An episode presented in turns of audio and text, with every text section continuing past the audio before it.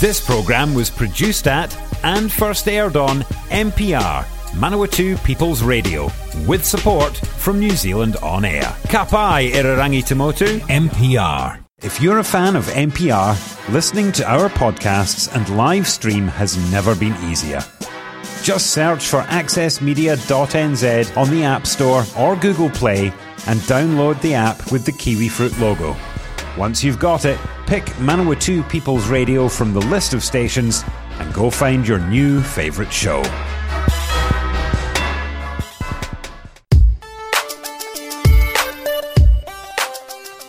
Morena no mai kiti korero, welcome to the catch-up on Manawatu People's Radio, Te Reo Irarangi o na tangata o Manawatu. It is a Friday morning, it's the 17th of September, and on the catch-up this morning, very soon we will have Tangi Utikere, Member of Parliament for Palmerston North. But first, a quick look at the numbers for the COVID-19 pandemic, because they're getting up there in terms of the vaccinations, but first off, we have 18 new cases announced yesterday. That brings the active cases to 29 at the managed isolation border and 536 in the community, which is a big number, but not as big as it has been. That number is coming down. 34.7% of our population or eligible population are fully vaccinated, and 67.7% have had one or more dose. So we're getting up there in terms of the threshold we need for the vaccination, herd immunity, all that sort of thing. There's almost 140 locations of interest on the website, and of concern, of course, with recent events. Not limited to Auckland anymore. I think there's some in Tauranga as well. But a good place to start. And of course, Te Wiki o Te Reo Māori means we say, Atamarie Tangi Utikere Mema o Parimata o Papaioia. Morena Fraser, ngā mihi nui kia koe I tēnei Te Wiki o Te Reo Māori. Good morning, and good morning to the listeners. Te Wiki o Te Reo Māori, a great opportunity for us all to be using the reo. And it's a really beautiful language, and so it's really good to be seeing people doing so. I was interviewing Hayden Potaka from representing the Central Economic Development Agency for the new Māori Economic report that has been released for Manawatu and Whanganui, and he was very proud of the fact, as he should be, that there was a Te Reo version as well. And I expressed a concern that this beautiful poetic language of Te Reo Māori, how well does that fit in the bureaucratic landscape of trying to, these technical economic matters and things? I suppose that must be something that affects Parliament a bit as well. It does, actually, and it's quite timely because this week the Environment Select Committee finished, I think, 14 or 15 full days' worth of hearings on the Natural and Built Environments Act. And one of the submission points from some submitters is the language and terminology in the proposed exposure draft, and particularly when you're talking about concepts that might be well understood in Māoridom or in a Māori context, and trying to transliterate that appropriately. So, it's a good reminder to us all, really, that while we might be using these terms on a daily basis or trying to, that often the direct definition can be quite different in some contexts, and so the literal translations are a particular, not hurdle, but a thing to be wary of. And I'm quite guilty of it as well, going, what is the literal translation of this concept? And that's not how you do that. No, it's not. And what's been really interesting is through the submission process we've had gentle reminders around that, and they are often actually not able to be transliterated in an accurate way. It's more around the wairua, the spirit, the feeling of particular things, places, and the like. So, but nonetheless, the team and I ordered our coffee earlier in the week in Te Reo Māori, and had a fun opportunity to do so at the same time. I think it was about two Maori Language Weeks years ago that I learnt how to say "pass me the wine," which was, it still gets used today in my house on occasion. I was going to say that'd be quite a frequent phrase. Yeah. Not that frequent. Homai te waina. Homai te waina. Now, to serious matters, we do have to start with COVID and pandemic-related things. The country is getting weary. That is understandable. It's potentially justifiable, but some of the actions that we're starting to see around border control, MIQ, the holes are appearing. People are escaping. They're misusing their exemption passes. This has meant, as I said at the beginning, locations of interest outside of Auckland now. And none of this is going to do us any favours in descending through the alert levels. But the cracks are starting to appear in this strategy, and to me, at the moment, I'm thinking, whilst it would be unpopular, the Prime Minister would be, and the caucus of the government would be justified in keeping us all in the alert levels we're in right now because people aren't obeying the rules properly. But that's going to be a cycle that's just going to descend into... What's the plan? Yeah, well, it is disappointing that there are some of these breaches that are appearing, and we all know about, some high-profile ones within the last week or so. But the plan is still around elimination, and the Prime Minister and others have been quite clear around that. But I think we need to be looking at that alongside not wanting to be in these alert levels or at higher levels within the alert level system for longer than we absolutely need to. And so the focus is on, sure, ramping up the vaccination, and we have another delivery, from Denmark around that to add to what we'd received from Spain. But it is about people taking responsibility for their own actions. I get that there is some frustration out there, that the high profile example of a couple of individuals who travelled to the South Island. I have an exemption to travel. I don't. I've never used it. Mm-hmm. MPs are classified, and their staff actually are classified as those that can cross the boundaries. But I think that they're there for essential purposes, and you've got to use them wisely and accurately. And if you don't, then we end up in situations that none of us want to be in. It's a very glib thing to say, but it's true nonetheless. You have to aim at the lowest common denominator of the moron that doesn't understand why we're doing this, and make sure that person understands the situation, and evidently we're not doing that, which means people are escaping or misusing the privileges that they might have. The rest of the country is getting tired of this. The South Island are chomping at the bit. I don't think the beehive is very popular in the South Island at the moment. But, this can't go on, can it? Well, I think it is... It is clear that when you are setting these alert levels, that the enforcement that supports all of that needs to be targeted at times. There are individuals who don't take these responsibilities seriously, and as a consequence, we all pay. But it's not appropriate for the government to justify its actions by going, well, we told you, and a few people broke the rules, and now you're all going to suffer. That's not the appropriate response from government. The appropriate response is, and here's what we're going to do about it. Yeah, I think, though, it's still fair to say that we have a plan, that we appear to be on track. Yes, there are a few instances of individuals who are not taking the responsibility, and you will see that a lot of the focus is on whether it's in your whānau, whether it's in your community, about reminding people to do the right thing. Yesterday I was meeting with some retailers down on Broadway Avenue, and it was good to see that they were taking their responsibilities about, hey mate, have you signed on? By the way, where's your mask? Mm-hmm. So it is often actually about those who are around all of our individuals, because we are all in this together, taking some responsibility and reminding others. But sure, there will be occasions where people don't take their responsibility and they break the rules, they break the law. There is an enforcement regime. Those are dealt with by the police, who are working extremely hard. We all know that, and particularly up in Auckland, they are working extremely hard. And I understand that we've you know, sent some folk up there as well. So this fundamentally comes down to responsibility, but at the same time it's alongside other enforcement actions and an alert level system to make sure that we can all do what is expected of us. You're from an education background, and at the moment there is discussion around schools seem to be their own particular environment that doesn't seem to align with what we're expected to do in other places. Supermarkets, they're still getting you to queue up outside. You have to wear a mask. You have to sanitize. I quite like that as an aside. I think the supermarket is a wonderfully calm place. And they do it very well. Yes. Schools, on the other hand, doesn't seem to be any real physical distancing, no masks, no additional concerns. Once you go through those gates, it's as if we were in alert level 1.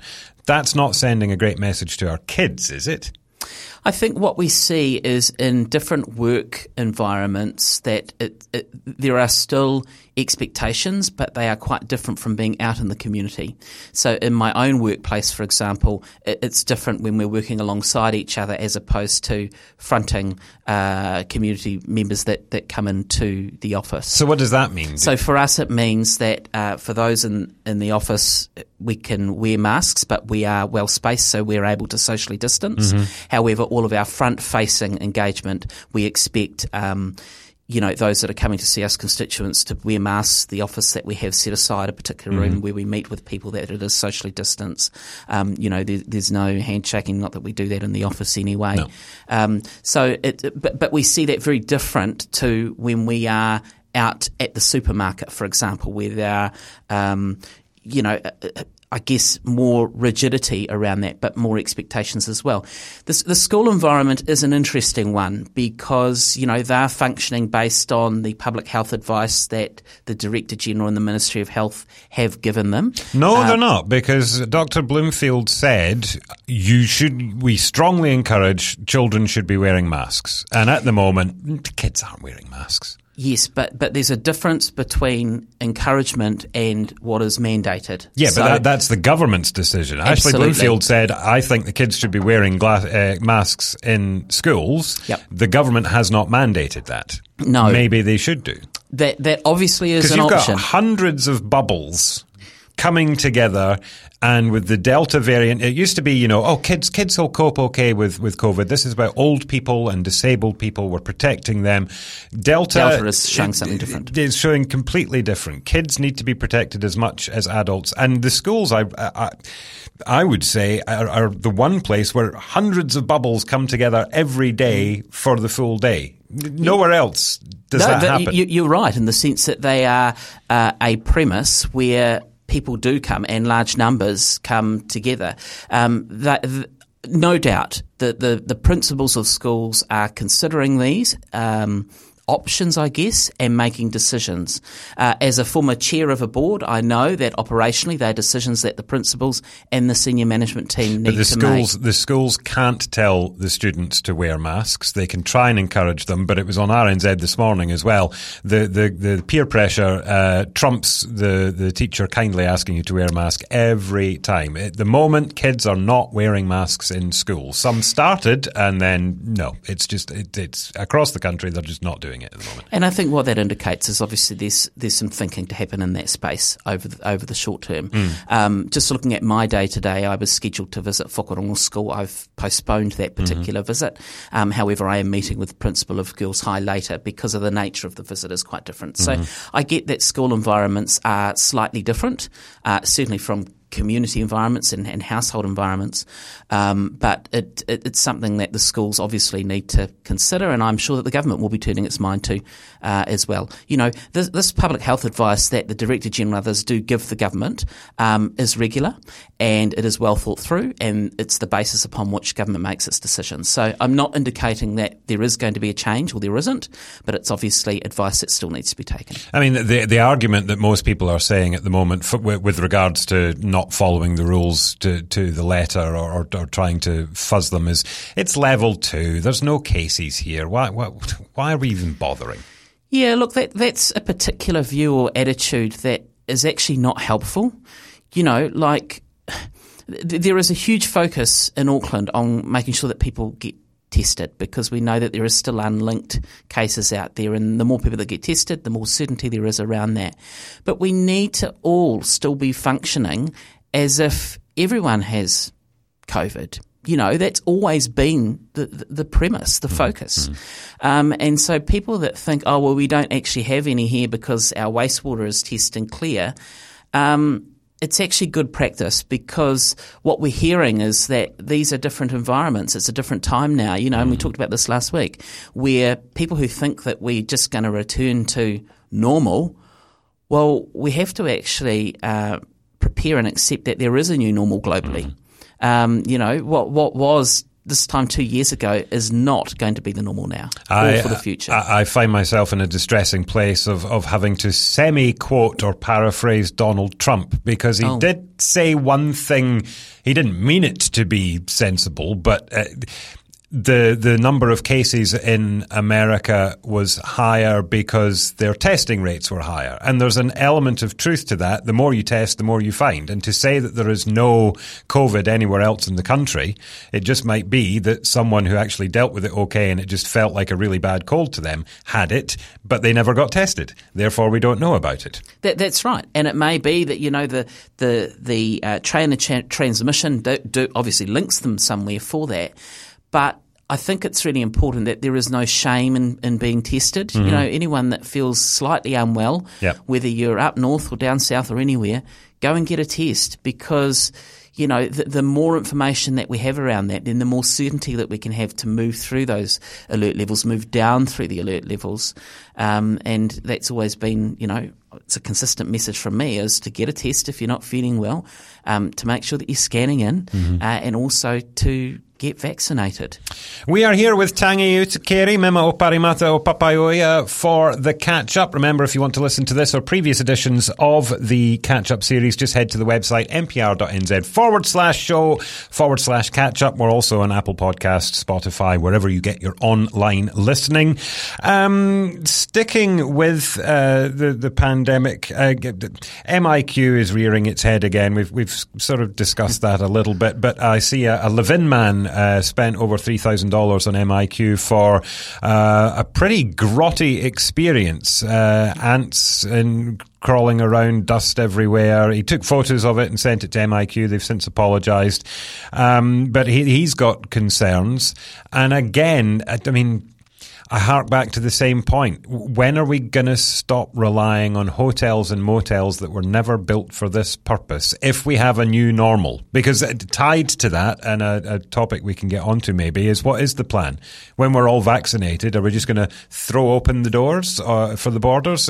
There's still going to be some sort of MIQ, I would have thought. Yeah, I don't know about the individual from Levin, and that's obviously disappointing, because, you know, there are expectations around minimum standards, and obviously health, hygiene, cleaning are really important parts of I don't want to say an MIQ experience, but someone who is in an MIQ facility. Yes, you're right. We've talked about this as recently as last week. I know. And, you know, and calls for Ohakea or the Manawatu to be a location.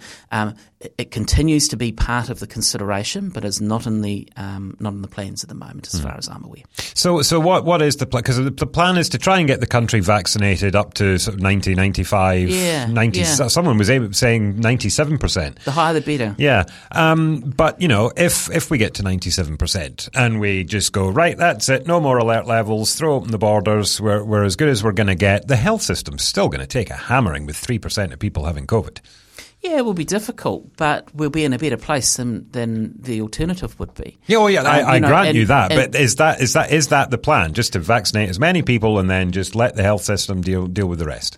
Well, I think the primary plan is vaccination at the moment, and I know that, you know, public health officials and others are working around what the future might look like, because at some stage New Zealand will reopen its borders, and those decisions will be made. And I've talked, I think, for the last couple of weeks about, you know, the modellers or the analysts talking about when that might be, what that might look like. And there are a whole range of different options. Vaccination is the huge drive at the moment, and seeing that you know, permeate through our communities locally here. The rates are really good in terms of vaccination amongst our, particularly our Pacifica community. Mm-hmm. And I know the DHB is working really hard in all spaces, actually. And we see in Auckland where we've rolled out of those Shop Bro is the first bus, which is, you know, really novel and really cool to get into different communities of interest. But the plan for the future will be around something that is managed. And obviously, you know, my expectation would be that as a country we don't just simply open up without an understanding of putting things in place. So whether that is around modelling, in particular around what that looks like based on the vaccination percentage rate of modelling for the potential impact on capacity considerations for our public health service, what that means at a primary healthcare level, all of those sorts of things. We also need to understand that and remind ourselves that the government has announced a reform package in the health space. So looking at what that might look like in terms of the commissioning and delivery of services as well. There will be a plan. It will depend, I assume, on what the vaccination rate will depend on what that looks like in terms of the timing, the rollout, and what other considerations might be at play. But we're not going to remain in a situation where the borders remain closed. And of course, when we open the borders, that's another consideration around, you know, who is permitted to visit New Zealand? What are the requirements? What are the digital requirements for vaccine passports? What that might mean for quarantine facilities? What that means for demand and all of those sorts of things. So are we going to be putting tourists on ventilators? Sorry? Are we going to be putting tourists on ventilators? Well, again, capacity issues around, you know, ICU and what that looks like. You know, there's lots of different considerations, really. We've got a few minutes. Let's turn to non-COVID related things. Just quickly, Palmerston North, this is your electorate, therefore it is relevant because Palmerston North City Council voted on their wastewater plans. Not the positive unanimous decision perhaps we would hope for on something as important as climate and environment. The preferred option is, from my limited reading and understanding, some sort of land-based solution, but still pumping wastewater into the river at certain times of the year. That's not great, is it? Well, that's a matter for the council in terms of its determination. What I do understand from, you know, the information that I've seen, which is probably no more than what you've had access to, Fraser, is that what will be pumped to the river will be at the highest standard in the country, or amongst the highest standard in the country. Clearly there is a call from some parts of the community to pull our wastewater out of the river. I know how complex this is. I remember fronting a public meeting down in Horewhenua, where they basically said that, you know, you need to get the tutai out of our river. And I also get that there is technical advice, there is a whole process, there is this best practical option, a BPO working group that has been working on this for maybe, I'm going to say 5 years or thereabouts. And I get that people around that council table will come from different angles, whether it's around environmental, whether it's around the protection of farming opportunities, whether it's around financial considerations, whether it's around the Māori or the life force of the river. I get it's not an easy decision to make, but the council has democratically made that decision. And the council have done this partially because they should, through their own moral and ethical standpoint, but also because Horizons told them that they were in breach of their consents and needed to fix it. And that obviously comes about from a central government mandate or discussion around what is acceptable. From a central government perspective, what Palmerston North City Council is proposing is legal, I'm quite sure. Is it ethical, or is that not something that the central government gets involved in? No, look, I won't comment on the ethical nature of that. Clearly, my personal view is that you know, we should be taking as much water out of the river in terms of the wastewater discharge as we possibly can. However, I accept that there are some other considerations at play. What I would say is that the Palmerston City Council decided to lodge its consent through this process much earlier than it could have. You know, it currently has a consent that was through, I can't remember the actual year, but, you know, to much longer than it is, might be in the early 2030s. But because it was non-compliant, one of the agreements was that it would start this process much earlier, years earlier, to lodge a new consent. And they have to do that, I think, or make its decision by October of this year. So there was a little bit of pressure around that. But, yeah, I'm not going to get into the ethics of it. What I do expect is that, you know, the council is obviously legal around its consenting processes. Horizons is the enforcer and the regulator. So we've got a situation where the Palmerston North City Council will be lodging its consent application for its discharge now that it has made that decision. Yep. With Horizons, now need to go through a process of considering that. So it's a whole new resource consent process that they need to consider, which may take some time. Very quickly, you would have seen the poll that was poll results that were released this week, showing the National Party at an all-time low popularity of 21%, really? With ACT at 15%. Right, ACT. What, 3 years ago, basically existed by the good graces of the National Party, letting them challenge Epsom and have David Seymour there. Now they're pretty much two equal parties. That's bizarre. Well, you can call it what you like, but you know the fact is that the opposition are currently all over the show. You know, it is a shambles, and people just need to reflect on the last few weeks, seeing that in Parliament. The alternative in terms of the government, what we're focused on is delivering for our community, getting on with the job. You know, we leave matters for other parties for themselves.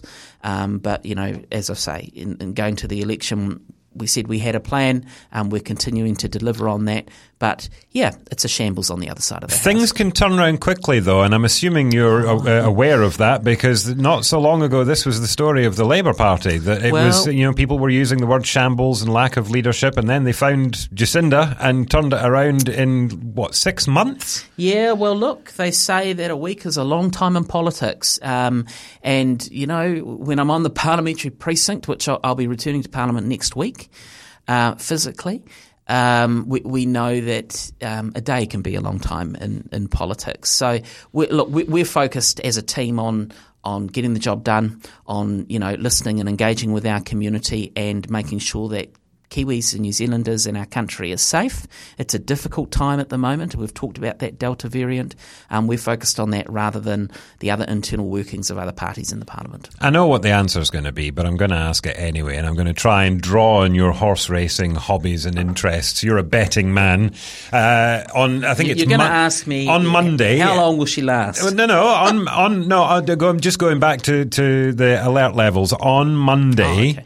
I think it's Monday. We'll get an announcement as to what will happen from Tuesday onwards. If you had to place a bet on any movement in alert levels or staying the same, what way do you think it's going to go? Come on, Fraser.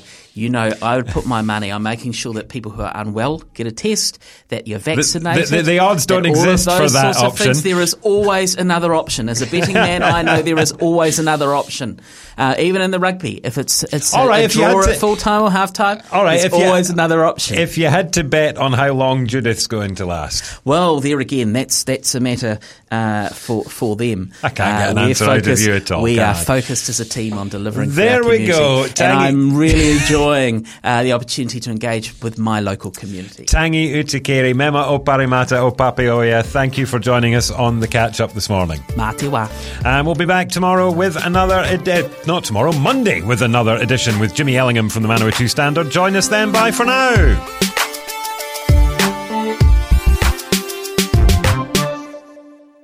Support this show and others like it by giving a donation. For more information, go to www.mpr.nz/donate.